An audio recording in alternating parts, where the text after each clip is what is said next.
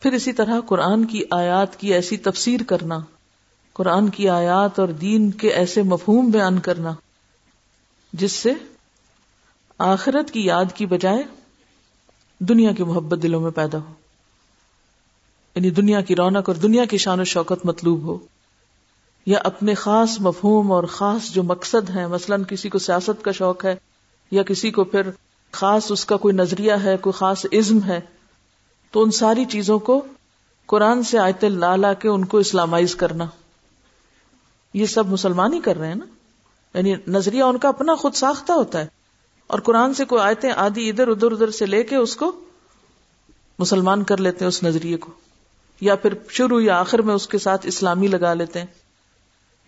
یعنی مقصود hundred percent دنیا ہے، لیکن اس پہ لبادہ یا خول اسلام کا چڑھا لیا۔ تو یہ سب کچھ دراصل خواہشات نفس کی پیروی کا نتیجہ ہے۔ یہاں یہ جو لفظ استعمال کیا گیا ہے اولا کن اخلد الارض تو اخلادہ کا معنی ہوتا ہے کسی چیز کی طرف اطمینان سے جھک پڑنا۔ یعنی دنیا کی طرف بالکل مطمئن ہو کر مائل ہو جانا۔ کسی چیز کی طرف میلان یا کسی جگہ کو لازم پکڑ لینا۔ یعنی اس جگہ کے ساتھ چمٹ جانا۔ ایک خاص مقام کے ساتھ دلچسپی رکھنا۔ اور ارد سے مراد یہاں کوئی زمین کا خاص ٹکڑا نہیں ہے، ارد یہاں سمبلائز کر رہی ہے دنیا کی ساری چیزوں کو۔ کیونکہ دنیا کی جتنی رونقیں وہ ساری زمین پر ہی ہے نا۔ انا جا ما الردی زینت اللہ جو بھی زمین پر ہے، ہم نے اس کو اس کی زینت بنایا ہے۔ تو زمین سمبلائز کر رہی ہے، زمین پہ پائی جانے والی ساری زینتوں کو۔ اس میں گھر اور جائیدادیں بھی ہو سکتی ہیں، کھیتیاں اور باغ بھی ہو سکتے ہیں۔ یا زمین سے نکلنے والے ہیرے جواہرات اور سونا بھی ہو سکتا ہے۔ اور طرح طرح کی اور چیزیں، مثلا طرح طرح کی نباتات اور طرح طرح کے جو ذخائر ہیں، معدنیات، چاہے وہ ہیرے جواہرات ہیں یا کچھ بھی، وہ سب کیا ہے الارض۔ یعنی دنیا اور اس کی رون کے مراد ہے یعنی وہ دنیا کی رونقوں اور دنیا کی چیزوں کی محبت میں اطمینان سے جم گیا اور دین کو اس نے ایک طرف چھوڑ دیا، ایک طرف پھینک دیا۔ اصل بات یہ ہے کہ ہمیں یہ نہیں کہا گیا کہ تم دنیا چھوڑ دو، لیکن منع کس سے کیا گیا؟ کہ دین کو ایک طرف رکھ کے تم دنیا کے پیچھے لگ جاؤ اور صرف دنیا کے ہو جاؤ، یہ چیز بنا ہے۔ قرآن پاک میں ایک سورت ہے، سورت نمبر اڑتیس، سورت سعد۔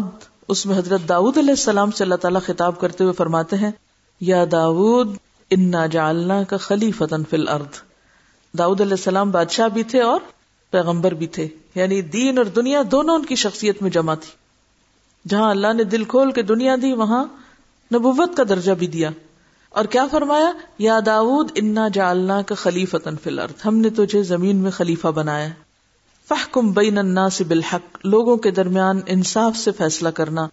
ولا تتبع الہوا، دیکھو خواہش نفس کی پیروی نہ کرنا۔ فید اللہ کان سبیل اللہ، ورنہ وہ تجھے اللہ کے رستے سے بھٹکا دے گی۔ یہ کس کو کہا جا رہا ہے؟ پیغمبر کو۔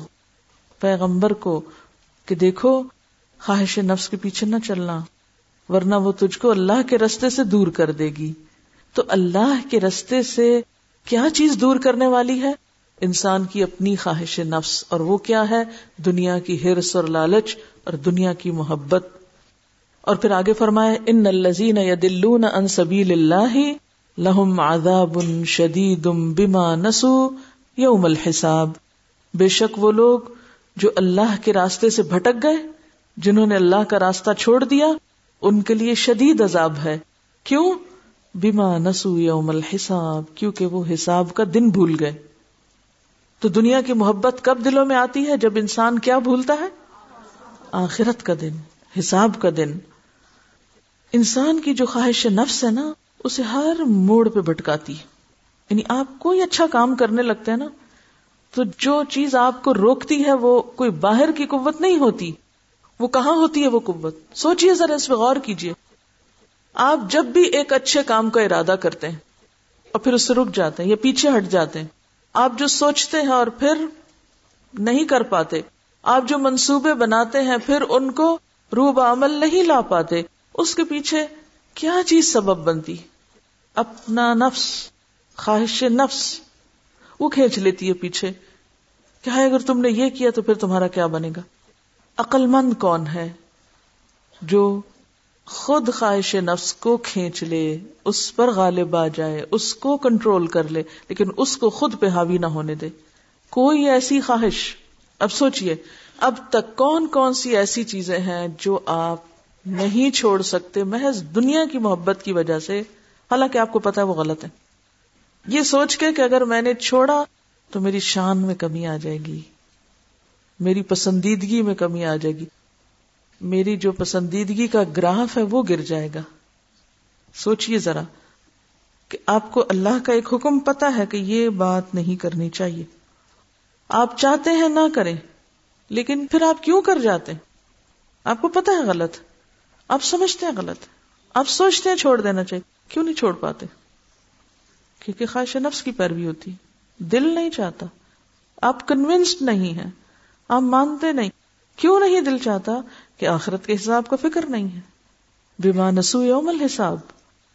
اب دیکھیے کہ جو خواہش نفس ہوتی ہے نا، انسان کو مختلف طریقوں سے بھٹکاتی کبھی آپ کو پتا چل جائے گا اور کبھی اتنی گہری چھپی ہوئی کہیں اندر وہ خواہش ہوگی کہ آپ خود بھی نہیں پہچان پائیں گے۔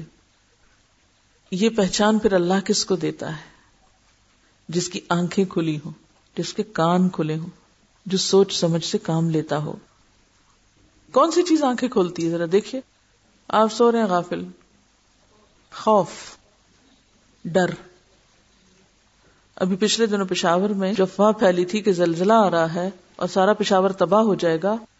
لوگ ساری ساری رات بارش میں باہر کھڑے رہے۔ نیو بورن بیبیز کو لے کے خواتین، بچے، عورتیں، بیمار، ہر طرح کے لوگ گھروں سے باہر نکل آئے۔ وہ آرام سے اندر سوتے۔ کس چیز نے ان کو جگا دیا؟ مسجدیں اس طرح بھر گئی کہ لوگ فجر کے وقت سڑکوں تک پہنچ کے نماز پڑھے اندر نہیں بھی جگہ تھی، باہر پڑھتے رہے۔ عام دنوں میں کیوں نہیں جاتے؟ آخرت کا خوف نہیں۔ بیما نسو یوم الحساب هم الغافلون۔ غافل کب ہوتا ہے انسان؟ بے فکر کب جب کوئی خوف ہی نہیں ہوتا۔ یا اللہ کا خوف بندے کو جگاتا ہے یا پھر اللہ کی محبت؟ کیونکہ خوف کے بعد محبت ایسی چیز ہوتی ہے جو انسان کے اندر ایسا شوق پیدا کر دیتی ہے کہ اس کی نیند اڑ جاتی محبت جگاتی ہے انسان کو۔ اس کے سارے سینسز کام کرنے لگتے ہیں۔ خواہ وہ دنیا کی محبت ہو یا آخرت کی محبت۔ تو بات یہ ہے کہ انسان جب تک اپنی خواہش اور اپنے نفس پرستی کے مقابلے میں اصول پسند نہیں بنتا، جب تک انسان خواہشات کا بندہ بننے کی بجائے سوچے سمجھے رستے کو اختیار نہیں کرتا، اس وقت تک وہ کامیاب نہیں ہو سکتا۔ وہ ناکام ہی ناکام ہے۔ حدیث میں آتا ہے، رسول اللہ صلی اللہ علیہ وسلم نے فرمایا، جو آدمی بقدر ضرورت کہ ضروریات آپ کی پوری ہو رہی ہیں، کام چل رہا ہے ایشو عشرت نہیں ہو رہی، مگر آپ بھوکے بھی نہیں ہیں، آپ کے پاس لباس بھی ہے، آپ کو سونے کی جگہ بھی ملی ہوئی ہے۔ جب تک آدمی بقدر ضرورت پر قناط نہ کرے، وہ ساری زندگی غیر مطمئن حالت میں رہتا ہے۔ کبھی بھی اس کو سکون نہیں مل سکتا۔ تو گویا اطمینان بخش زندگی کا تعلق کنات سے ہے، زیادہ ہونے سے نہیں۔ آپ نے دیکھا ہوگا کہ بعض لوگوں کے پاس بہت کچھ ہوتا ہے، لیکن ان کے اندر سکون قلب نہیں ہوتا۔ اور بعض لوگ جھونپڑی میں بھی رہ کے خوشحال اور مطمئن نظر آتے ہیں۔ تو ہمیں ضرورت اور ہرس میں فرق کرنا ہے۔ ضرورت اور ہرس میں فرق کرنا ہے۔ کیونکہ ضروریات انسان کو خواہش نفس کا بندہ نہیں بناتی۔ وہ زندگی کا حصہ ہے۔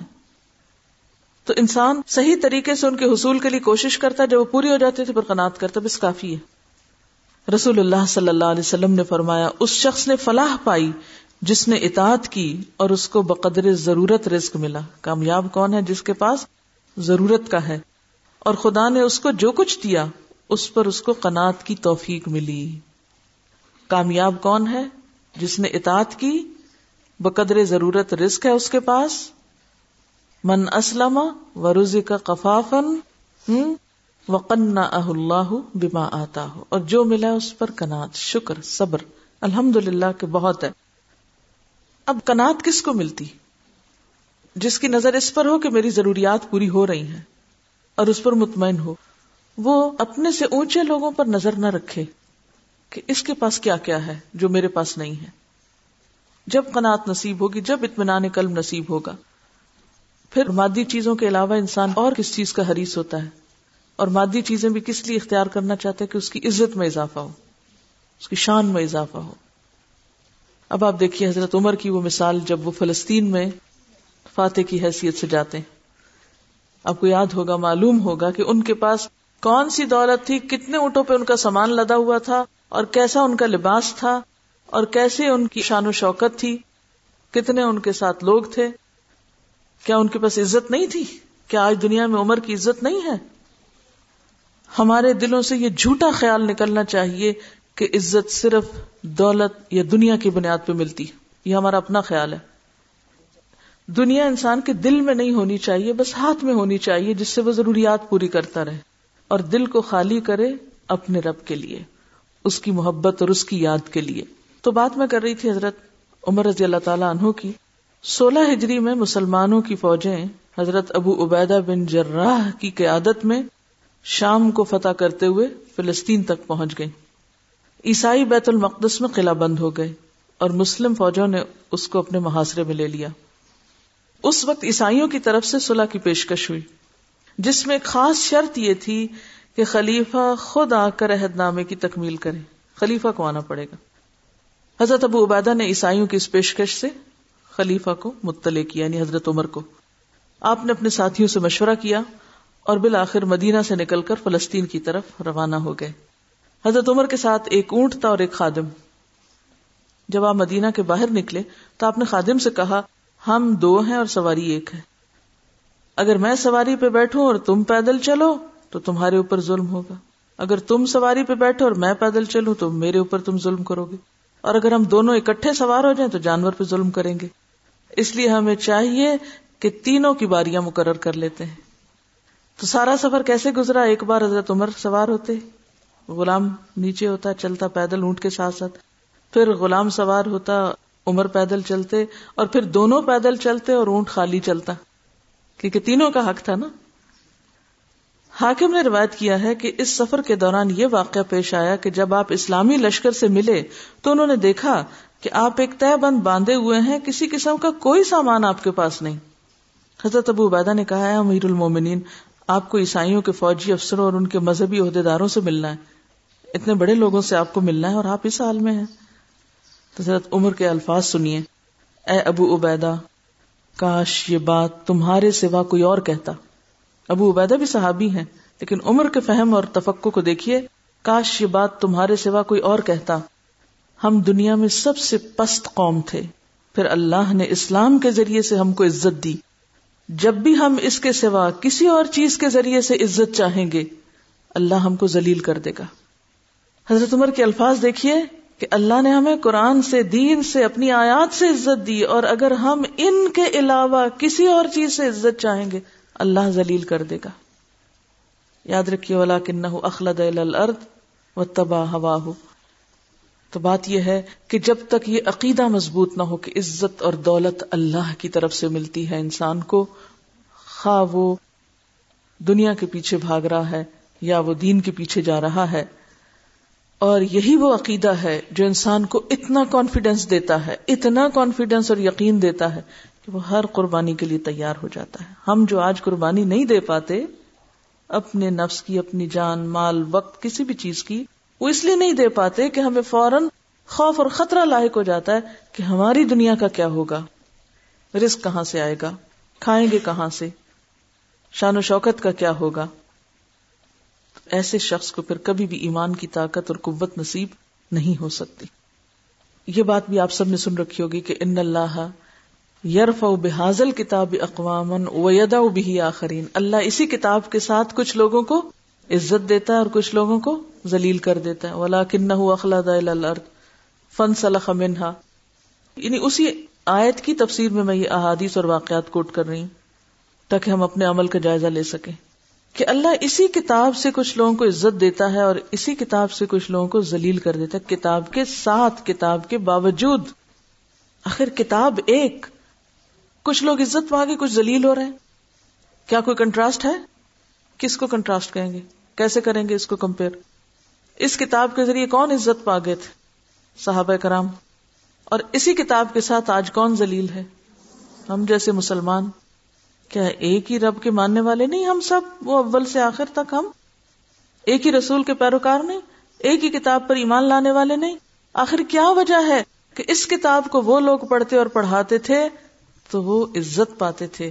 آج ہمارے ہاں بھی خوب خوب یہ کتاب پڑھی پڑھائی جا رہی ہے، لیکن مسلمانوں کی کوئی عزت نہیں۔ مقاصد کا فرق ہے۔ وہ دین میں سمجھ بوجھ کسی ڈگری کے لیے نہیں کیا کرتے تھے۔ آج ہم دین بھی پڑھتے ہیں تو کس لیے؟ سرٹیفکیٹ کے لیے۔ اور اگر سرٹیفکیٹ نہ ملے تو ہم کیا کرتے ہیں؟ ناراض ہو جاتے ہیں۔ ہم استاد کو بھی برا بھلا کہنے سے نہیں چکتے مقاصد فرق ہے نا؟ کہاں سے تبدیلی آ سکتی؟ جب ہماری نیت اور ارادے ہی مختلف ہیں۔ ہم نے اس سرٹیفکیٹ کو یا نام کو اپنی عزت کی چیز بنا لیا۔ اور سمجھا کہ یہ سرٹیفکیٹ مل گیا تو ہماری عزت۔ اور اگر اس سرٹیفکیٹ کی بنیاد پر ہمیں نوکری مل گئی تو دین پڑھنا ورتھ۔ اور اگر وہ نہیں تو کچھ بھی نہیں۔ حتیٰ کہ پھر دکھاوے کے لیے جعلی سرٹیفکیٹس اور جعلی ڈگریاں بھی دینی اداروں سے جاری ہوئی۔ تو دین کیا بن گیا؟ ایک کھیل نہ بن گیا۔ ہم کیا چاہتے ہیں؟ ہم پورا قرآن پڑھیں یا نہ پڑھیں؟ ہمیں پاس ہونے کا سرٹیفکیٹ چاہیے۔ ہم ساری کلاسز اٹینڈ کریں یا نہ کریں؟ قرآن ہمیں سمجھ آیا ہے یا نہیں آیا؟ ہمیں ریکگنائز کیا جانا چاہیے۔ ہم آدھا وقت کلاس میں آئے ہیں یا آدھا وقت ہم نے دیا اور آدھا نہیں بھی دیا تو بھی ہم کس چیز کو ڈیزرو کرتے؟ سرٹیفکیٹ کو ڈیزرو کرتے۔ جب ہماری نیتیں یہ ہو گئیں، تو پھر وہ دین کی خوشبو اور دین کی عزت اور دین کا پھیلنا کہاں سے ہوا؟ آپ صلی اللہ علیہ وسلم نے تو آئندہ آنے والے فتنوں کا حل اس کتاب کو بتایا تھا، لیکن افسوس یہ کہ کتاب بھی موجود ہے اور فتنوں کا کوئی حل بھی نہیں ملتا۔ ایک حدیث میں آتا نا کہ حضرت جبریل آپ کے پاس آئے۔ اور کہا کہ آئندہ فتنے ہوں گے۔ آپ نے فرمایا، اے جبریل، پھر اس کا حل کیا ہے؟ فتنوں کا حل کیا ہے؟ جبریل نے کہا، اللہ کی کتاب۔ اس میں آپ سے پہلے کی خبر ہے، اس میں آپ کے بعد کی خبر ہے، اور اس میں فیصلہ موجود ہے۔ یہ جامع الاصول کی روایت ہے۔ اس میں فیصلہ موجود، اس میں مسائل کا حل موجود ہے۔ لیکن ہم چند صورتیں پڑھ کر اگر پورے قرآن کا سرٹیفکیٹ لے رہے ہیں، چند مہینے پڑھ کے تین سالہ سرٹیفکیٹ حاصل کر رہے ہیں تو ہم کس کو دھوکا دے رہے ہیں؟ ایسے لوگ دین کی کیا خدمت کریں گے؟ وہ دین کی شان کہاں سے بلند کریں گے؟ قرآن تو اس لیے آئے کہ ہم اپنے مسائل کا حل تلاش کریں اس سے، اپنی زندگی میں رہنمائی لیں، اس میں آئینہ دیکھیں۔ لیکن ہم ہم ان آیات کی تفسیر کرتے ہاں وہ میہ بن سل تھا، یا وہ بلم بن باور تھا، یا وہ فلان تھا فلان تھا، وہ اس نے ایسا کیا تھا، یہ یہودیوں کے بارے میں اتری یا فلاں کے بارے میں اتری اور ہم ہم تو یہ سب نہیں کر رہے۔ وما یخدون اللہ انفسہم وما یشورون اور پھر شعور بھی نہیں۔ شعور کیوں نہیں؟ اس لیے کہ دل، آنکھیں، کان کھولے ہی نہیں۔ غور و فکر کیا ہی نہیں۔ آج آپ دیکھیں، کل انعام زندگی کون بسر کر رہا ہے دنیا میں جانوروں کی طرح، یہ جس سے جانوروں کی طرح سلوک ہو رہا ہو۔ دنیا کی کمیونٹی میں دنیا کی آبادی میں۔ بے شعور نہ سمجھ اور غور و فکر نہ کرنے والے اور اندھا دھند آنکھیں بند کر کے دوسروں کے پیچھے بھیڑ بکریوں کی طرح چلنے والے، یہ کون ہے آج؟ ہم سب جانتے ہیں۔ تو اللہ اسی کتاب کے ساتھ عزت دیتا ہے اور اسی کے ذریعے ذلیل کرتا ہے۔ اس لیے کوئی دھوکے میں نہ رہے کہ میں چونکہ قرآن پڑھ گئی ہوں یا پڑھ رہی ہوں، لہذا میں تو اب بہت ہی اعلی انسان بن گئی ہوں۔ جب تک ہم اس کتاب کے مطابق اپنے عمل نہیں بدلتے اور جب تک ہم دنیا کی ہرس اور دنیا کی محبت سے باہر نہیں آتے، اس وقت تک دین کے کسی فائدے کے نہیں ہاں اپنی ذات کے فائدے کے ہو سکتے ہیں، اپنی دنیا کے فائدے کے ہو سکتے ہیں، مگر اپنے آخرت یا اپنے دین کے فائدے کے نہیں ہو سکتے۔ یہاں پر آپ دیکھیے کہ اللہ تعالیٰ نے یہ نہیں فرمایا کہ سب سے بدترین جانور وہ ہیں جو نماز نہیں پڑھتے، جو داڑھی نہیں رکھتے، جو حجاب نہیں پہنتے۔ یہ نہیں کہا۔ کیا کہا ہے؟ جو عقل سے کام نہیں لیتے، لا یفقہون بہا، جو غافل ہیں، ان کو بدترین جانور بتایا گیا۔ یہ کون لوگ ہوتے ہیں؟ کہ جو دیکھتے نہیں، جو سنتے نہیں، جو سمجھتے نہیں؟ یہ وہ لوگ ہوتے ہیں کہ جب سچی بات ان کے سامنے آئے، تو اس کو قبول کرنے سے انکار کر دیتے۔ جب انہیں ان کی غلطی بتائی جائے، تو ماننے کو تیار نہیں ہوتے، سننے کو تیار نہیں ہوتے، سمجھنے کو تیار نہیں ہوتے، توجہ ہی نہیں کرنا چاہتے۔ ایک روایت میں آتا ہے کہ حضرت موسا نے ایک بار دعا کی، خدا ہے میری قوم سے سب کچھ چھیننا مگر عقل نہ چھیننا۔ سب کچھ لے لینا مگر عقل نہ لینا میری قوم سے۔ اللہ تعالیٰ نے فرمایا، اے موسا جب ہم کسی سے کچھ چھیننے والے ہوتے ہیں، تو سب سے پہلے اس کی عقل چھینتے ہیں۔ یعنی جب ہم کسی سے کچھ لیتے ہیں، تو سب سے پہلے عقل ہی تو لیتے ہیں۔ یعنی اللہ تعالیٰ جب کسی انسان کو یا کسی قوم کو ذلیل کرنا چاہتا ہے، تو سب سے پہلے اس کی عقل پہ پردہ پڑتا ہے۔ کبھی آپ نے سوچا کہ عقل پہ پردہ کس چیز سے آتا ہے؟ کون سی چیز عقل پہ پردہ ڈال دیتی ذرا سا غور کریں اور جواب دیں۔ ایک شخص جب خواہش نفس کا شکار ہوتا ہے، اس کی عقل پہ پردہ پڑ جاتا ہے۔ اس کو ہر طرح کا نفع نقصان بھول جاتا ہے۔ وہ صرف اب خواہش نفس پوری کرنا چاہتا ہے۔ وہ حلال ہو، وہ حرام ہو، وہ جائز ہو، وہ ناجائز ہو۔ وہ نہ آگے کا دیکھتا نہ پیچھے کا، نہ مستقبل، نہ ماضی، نہ دائیں، نہ بائیں۔ خواہش نفس اس کو اندھا بہرا کر دیتی۔ یعنی وہ کام کر رہا ہوتا ہے، لیکن اس کام کے اندر کوئی سمجھ بوجھ نہیں ہوتی، کوئی پلاننگ نہیں، کوئی منصوبہ بندی نہیں، کوئی سوچ سمجھ نہیں۔ کیونکہ سارا وقت اس کے دماغ میں ایک ہی خیال سوار ہے۔ وہ خواہش نفس کا ہی خیال لیے ہوئے دل میں۔ وہ اسی کے بارے میں سوچ رہے چوبیس گھنٹے اس کا خیال دماغ ادھر ہی ہے۔ جاگتے سوتے وہ جو دل میں کسی چیز کی محبت بیٹھی ہوئی ہے، بس وہی اس کے لیے سب سے اعلیٰ چیز ہو گئی۔ ساری اعلی اقدار اس کے پیچھے غرق۔ پھر ایسے لوگ جن کی عقل ماری جائے، کس چیز سے وہ کامیاب ہو سکتے ہیں یا ان کے کسی کام میں برکت ہو سکتی ہے، اس سے کوئی فائدہ ہو سکتا ہے؟ جس کام کے پیچھے عقل ہی نہ ہو، آج ہم دین کا کام بھی کر رہے ہیں نا، اس کے پیچھے عقل نہیں استعمال کرتے، جنون استعمال کرتے ہیں۔ کوئی منصوبہ بندی نہیں، کوئی پلاننگ نہیں، کوئی عقل کا استعمال نہیں۔ لکھنے والے لکھ رہے ہیں، بولنے والے بول رہے ہیں، کرنے والے کر رہے ہیں، لیکن کس لیے؟ بھی کدھر جانا ہے؟ کہاں پہنچنا ہے؟ کیا مقصد ہے؟ کیا ٹارگیٹ ہے؟ کیا منزل ہے؟ کچھ خبر نہیں۔ وہ صرف چل پڑے ہیں کیونکہ اور لوگ چل رہے تو ہم نے سوچا ہم بھی چل پڑے۔ پھر اسی طرح کتے کے جو طریقے ہیں ان پر اگر آپ غور کریں تو آپ بہت سی چیز کو اور بھی سمجھ سکتے ہیں۔ ڈیپلی اگر آپ اس کو دیکھیں اور غور و فکر کریں تو بہت کچھ سمجھ میں آ سکتا ہے۔ اب دیکھیں مثلاً کتا کیا کرتا ہے؟ کوئی گاڑی جا رہی ہے، وہ یہ نہیں دیکھتا یہ کیوں جا رہی ہے کہاں جا رہی ہے اس کے پیچھے بھاگ کے بھونکنا شروع کر دیتا ہے۔ کوئی شخص اپنے کام جا رہا ہے، اس کو کوئی مطلب مقصد نہیں، اس کے اوپر چلانے لگتا ہے۔ کیا آج ہمارا طرز عمل ایسا ہی نہیں ہے؟ کوئی شخص جا رہا ہے، اپنے کام ہم اس کے اوپر ہنسنا شروع کر دیتے ہیں، اس کی باتیں بنانا شروع کر دیتے ہیں، اس پہ تبصرے فرمانے لگتے ہیں۔ کوئی دنیا میں واقع ہو جائے، چاہے ہمیں اس کا علم ہو یا نہ ہو، ہم ضرور اس پہ تبصرہ کرتے ہیں۔ اپنا اوپین دینا فرض سمجھتے ہیں۔ یعنی سوچ سمجھ کے تو کام نہیں کرتے، کیونکہ اب آپ جو ہے نا، کتے کی بات ہرس کی بات اور اس کے بعد ناسمجھی کی باتیں ساری۔ اور ایسے لوگ غافل ہیں۔ غافل بھی کون ہوتے جس کو صرف غرض ہو اپنی خواہش نفس کی؟ وہ اٹھتے، بیٹھتے، چلتے، پھرتے، سارا وقت دماغ میں ایک ہی خیال غالب ہے۔ اور بظاہر وہ لبادہ اڑے ہوئے کے بڑے کارنامے کر رہے ہیں اب آپ دیکھیے کہ شیطان بھی کس کو پکڑ سکتا ہے؟ شیطان کا بھی نوالا کون بن سکتا ہے؟ جو خواہش نفس کے اوپر چل رہا ہو۔ کیونکہ ان عبادی لئی سلکا علیہم سلطان۔ میرے بندے، ان پر تیرا کوئی زور نہیں چلے گا، تیرا بس اس پہ نہیں چلے گا۔ یہاں امام ابن القیم کی ایک تحریر ہے، جس سے کچھ استفادہ کیا تھا میں نے۔ وہ کہتے ہیں کہ دل تین قسم کے ہوتے ہیں، کیونکہ خواہش نفس دل سے اٹھتی ہے نا، اور دلوں کی بات بھی یہاں ہوئی۔ تو دل تین طرح کے ہوتے ہیں۔ وہ دل جو ایمان اور تمام قسم کی خیر و برکت سے خالی ہوتا ہے۔ یہ دل اندھیری کوٹڑی کی طرح تاریخ ہوتا ہے۔ جسے دیکھ کر شیطان بے حد خوش ہوتا ہے۔ جس دل میں ایمان نہیں، اسے دیکھ کے شیطان بہت خوش ہوتا ہے کہ اس میں پوری آزادی سے وسوسہ ڈالنے کا موقع ملے گا۔ اور شیطان جس طرح چاہتا ہے حکمرانی کرتا ہے اس دل پہ۔ اما دیکھیے، وہ خالی مکان ہے نا۔ تو شیطان وہاں کس چیز کی چوری کرے گا؟ کوئی چیز ہے ہی نہیں اس میں۔ پھر وہ کہتے ہیں کہ وہ دل جو خیر و بھلائی سے خالی ہو، یہ کافر و منافق کا دل ہے۔ بیت الشیطان ہے، شیطان کا گھر ہے، جو اس نے اپنے لیے وقف کر رکھا ہے۔ اپنا مسکن اور قیام گاہ اور مستقر بنا رکھا ہے۔ یعنی وہ اس کا گھر ہے۔ اس کو اپنے گھر سے کیا چرانا؟ اس میں اس کی اپنی چیزیں پڑی ہیں۔ کون سی؟ شبہات، وسوسے، دنیا کی محبت۔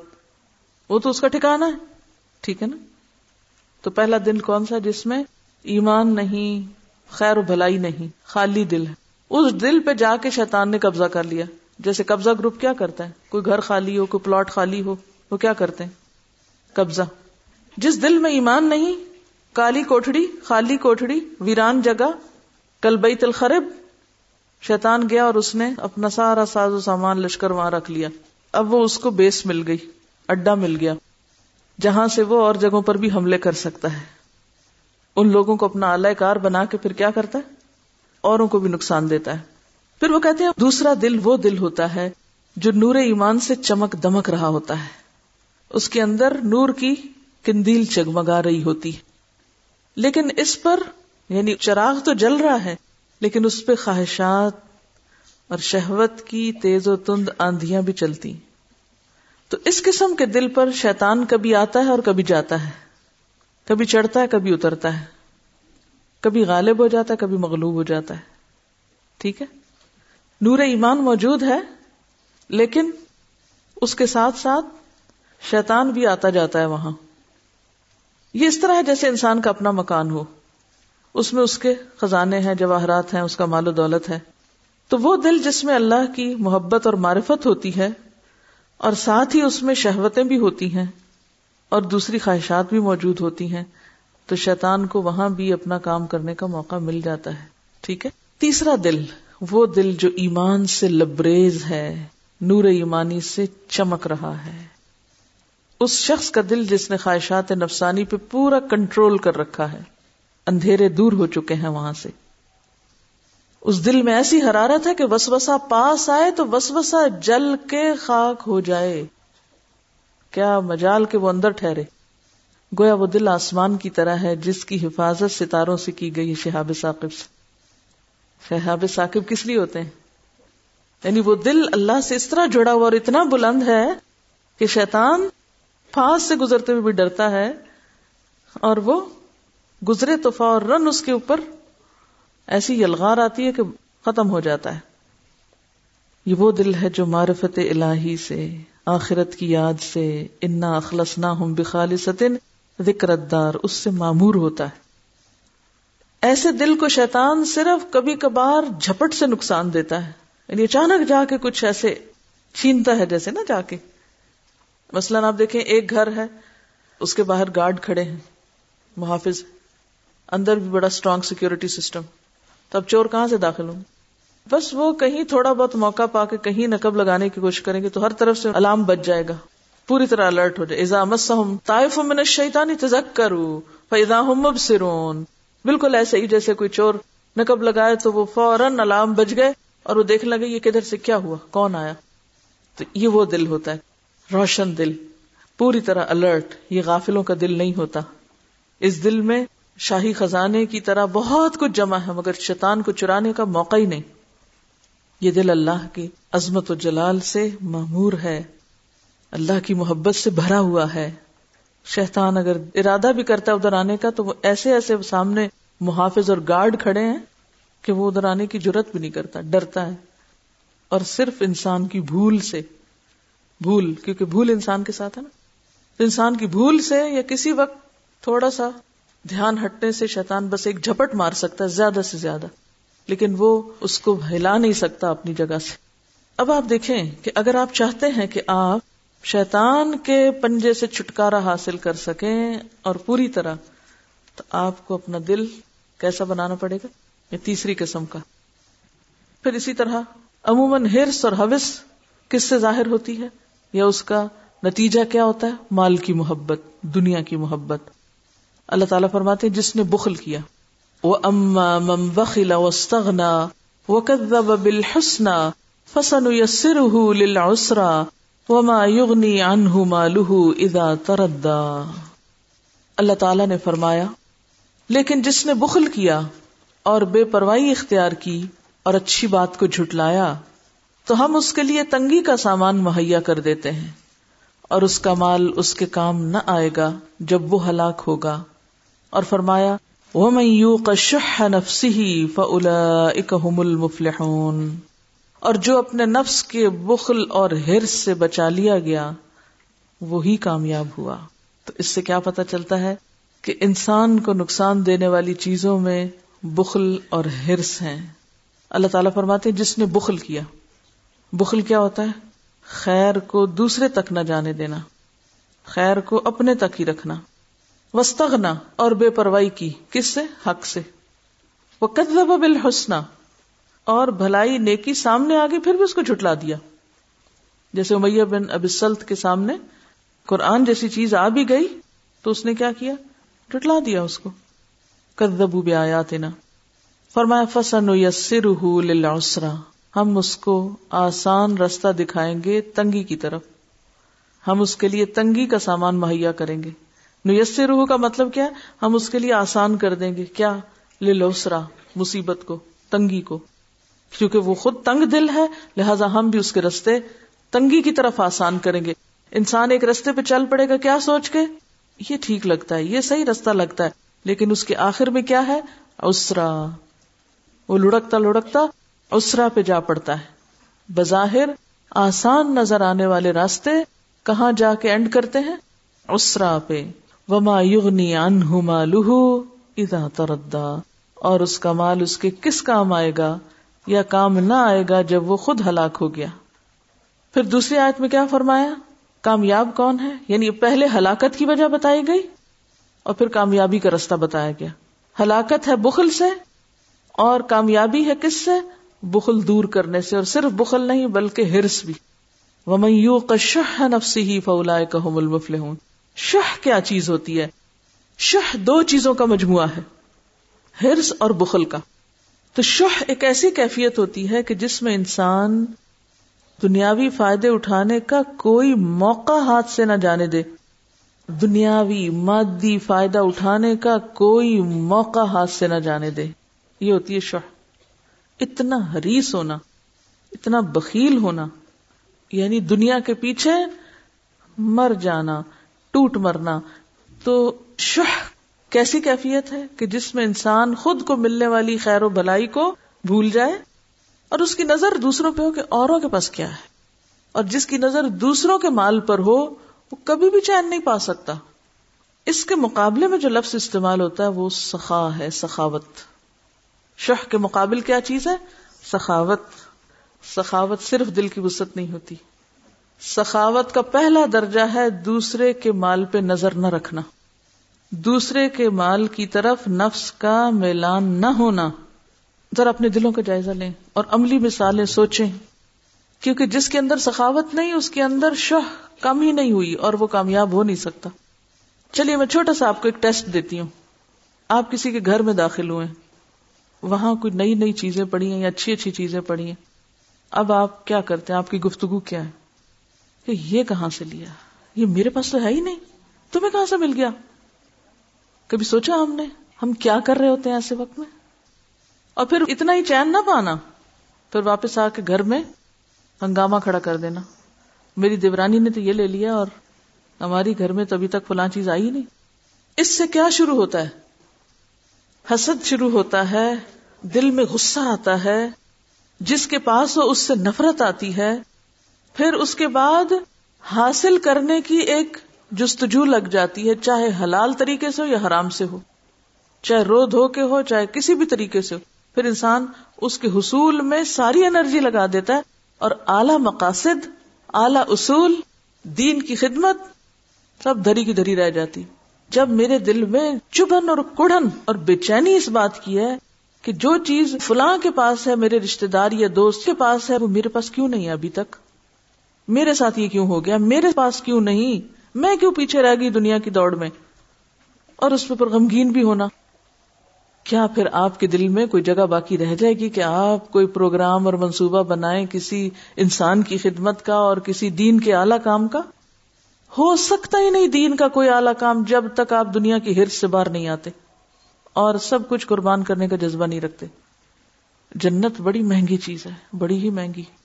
اللہ نسل آت اللہ غالیہ۔ یہی تو اخلد الارض ہے۔ یہی تو دنیا کی ایسی محبت ہے۔ ایک ایک چیز کے اوپر اتنی طویل سوچ بچار۔ اور پھر ہم کہتے ہیں، ہمارے دلوں میں چین نہیں، سکون نہیں، ہمیں ڈپریشن ہے، ہمیں معلوم نہیں کیا کچھ ہے۔ وہ اسی وجہ سے تو ہے کہ آپ نے اپنے دل کو کباڑ خانہ بنا رکھا ہے۔ ایسی ایسی چیزوں کی محبت پال رکھی ہے جو آج آنکھ بند ہو اور کل ہمارے لیے بیکار ہے۔ کوئی ہماری قبر پہ بھی نہیں رکھ کے آئے گا ان کو۔ آپ کے اندر قناعت آ جائے نا، تو آپ اپنی ضروریات اور خواہشات میں فرق خود ہی کر سکیں گے۔ تو سخاوت میں پہلی چیز یہ ہے کہ دوسرے کا مال دیکھ کے اس کی طرف ملان نہ جائے، اس سے کوئی دلچسپی نہ ہو، وہ کہ تمہیں تمہاری چیزیں مبارک، مجھے کوئی دلچسپی نہیں۔ یعنی بعض لوگ ہوتے ہیں نا، کسی کے گھر چلے جائیں، واپس آ کے آپ کو آنکھوں دیکھا، ایسا حال سنائیں گے کہ جیسے آپ خود وہاں ہیں۔ اور کچھ لوگوں سے اگر پوچھو تو وہ کہیں اچھا مجھے تو یہ بھی یاد نہیں، کھایا کیا تھا؟ کون سی کراکری تھی؟ کیا ٹیبل کلاتھ تھا؟ کیا تھا، کیا نہیں تھا؟ اس کو کوئی خبر نہیں، اس لیے کہ وہ نہ ان چیزوں کے لیے گیا اور نہ اس نے یاد رکھا، بلکہ وہ جس مقصد کے لیے کسی سے ملاقات کرنے گیا تھا، وہ مقصد ہی اس کے سامنے تھا اور وہ اسی کے ساتھ واپس لوٹا۔ اسی سے نفس سے مطمئنہ پھر پیدا ہوتا ہے۔ یعنی سخاوت سے ہی نفس سے مطمئنہ جنم لیتا ہے۔ اور نفس سے مطمئن ہی مطمئن ہو کر ہر قربانی کر سکتا ہے اور دین کا کام کر سکتا ہے۔ غیر مطمئن شخص کبھی بھی کوئی اعلی کام نہیں کر سکتا۔ پھر آپ دیکھیے، یہ تھا پہلا حصہ سخاوت کا۔ دوسرا حصہ سخاوت کا کیا ہے؟ کہ دینے کے معاملے میں کبھی نہ جھجکنا۔ یہ ذرا یاد رکھیے گا، سخاوت صرف دینا نہیں، دینے کے معاملے میں بالکل نہ جھجکنا۔ کسی نے کچھ مانگ لیا اچھا تو لے جاؤ نا، کیا ہوا؟ دل سے دینا، ہچکچاتے ہوئے نہیں، ہم الٹ کام کرتے ہیں۔ دینے کے معاملے میں سو بار سوچتے ہیں، اور لینے کے معاملے میں کبھی مطمئن نہیں ہوتے۔ کبھی آپ سوچیں، ہمارے پاس جو کچھ ہے نا، ہمارے مرنے کے بعد اس نے تقسیم ہونا ہے وارسوں میں۔ جب وہ ہماری پیٹیاں کھولیں گے نا، الماریاں کھولیں گے نا، دراز کھولیں گے نا، تو اس میں سے ٹوٹی ہوئی بوتلیں اور ڈھکن اور، کیونکہ ہم نے جمع کر رکھا تھا، پھر کام آئے گا۔ کبھی کام نہیں آتا، وہ ایک دفعہ نکال کے دھو صاف کر کے رکھا، پھر اندر، پھر تھوڑے دن کے بعد پھر یہ نہ دینے کے بہانے ہیں، یہ صرف نفس کی وہ ہرس ہے نا، ہرس۔ ساری خرابی تو ہرس کی ہے۔ پھر ہم کہتے ہیں، ہم سے سخی زیادہ کون ہوگا؟ ہم سخاوت کس کو کہتے ہیں؟ ریاکاری کو، اسراف کو۔ ہم نے ریاکاری اور اسراف کا نام سخاوت رکھ لیا ہے۔ دکھاوے کے لیے کام کرنا، حد سے زیادہ اپنی وسط سے زیادہ خرچ کرنا اور کہنا ہم کوئی کنجوس تھوڑی ہے ہم تو دریا دل ہیں اس لیے خوب بہانا جاتا ہے حالانکہ اس کے پیچھے نیت کیا ہے؟ صرف اپنی ذات کی نمائش، پھر ذاتی بڑائی۔ اور مشکل یہی ہے نا، امتحان ہے۔ وہ احدرت الانفس الشح، شح دلوں میں رکھ دی گئی۔ اب آپ کی جد و جہد ہے کیا کہ اس کو نکالیں کیسے؟ جو اس میں کامیاب ہو گیا، وہ کامیاب ہو گیا۔ تو اسی لیے اب وہ تو موجود ہے آپ کے اندر۔ کمزوری تو کمزوری ہے، لیکن آپ کو ساتھ ہی کہا جا رہا ہے کہ نہیں، جو اس سے بچ گیا، وہ کامیاب ہو گیا۔ اب آپ دیکھیے، اس کا حل کیا ہے۔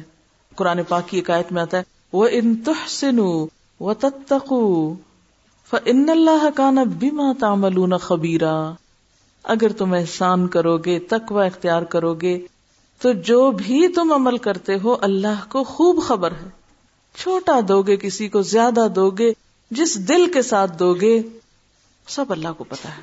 ہم کچھ نہ کر کے سخی کہلاتے ہیں۔ اور ہرس و بخل کے مارے ہوئے بھی ماننے کو تیار نہیں کہ ہم واقعی شوق کے مرض میں مبتلا ہیں۔ پھر کامیابی کہاں سے ہو سکتی؟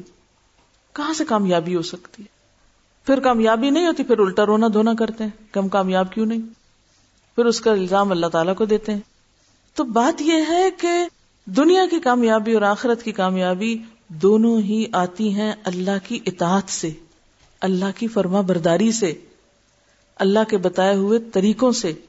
جب وہ نہیں ہم کرتے، تو پھر وہ چیز بھی حاصل نہیں ہوتی جو ہونی چاہیے۔ اب آپ دیکھیے اس میں ایک حدیث پڑھتے ہیں۔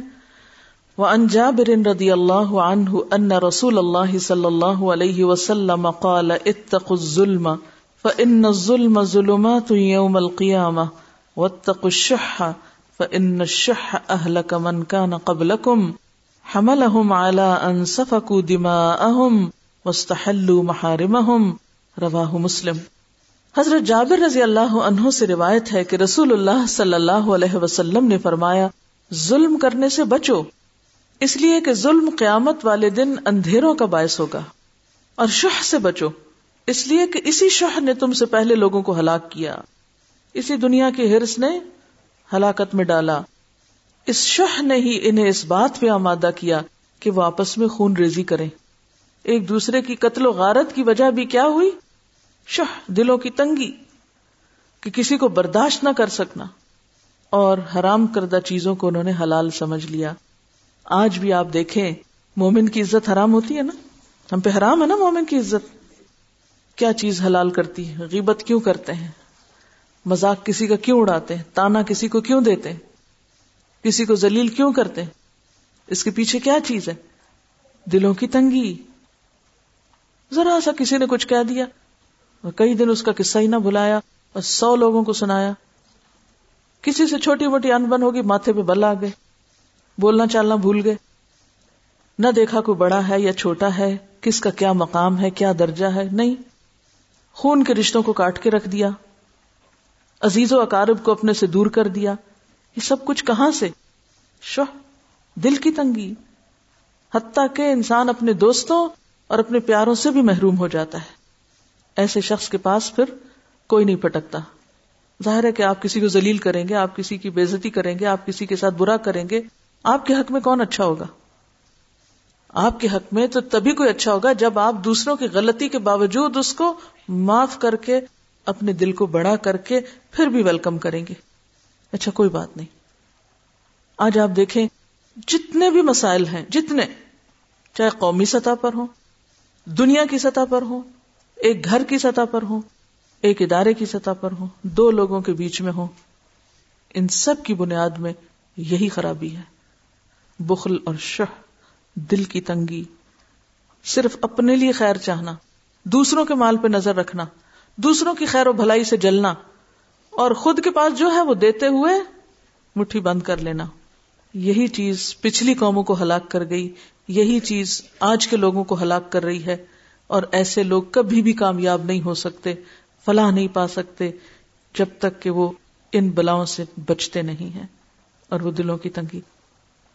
وآخر دعوانا ان الحمد لله رب العالمين سبحانك اللهم وبحمدك نشهد ان لا اله الا انت نستغفرك ونتوب اليك واتل عليهم نبأ الذي آتيناه آياتنا فانسلخ منها فأتبعه الشيطان فكان من الغاوين ولو شئنا لرفعناه بها ولكنه أخلد إلى الأرض واتبع هواه فمثله كمثل الكلب إن تحمل عليه يلهث أو تتركه يلهث ذلك مثل القوم الذين كذبوا بآياتنا فقصص القصص لعلهم يتفكرون.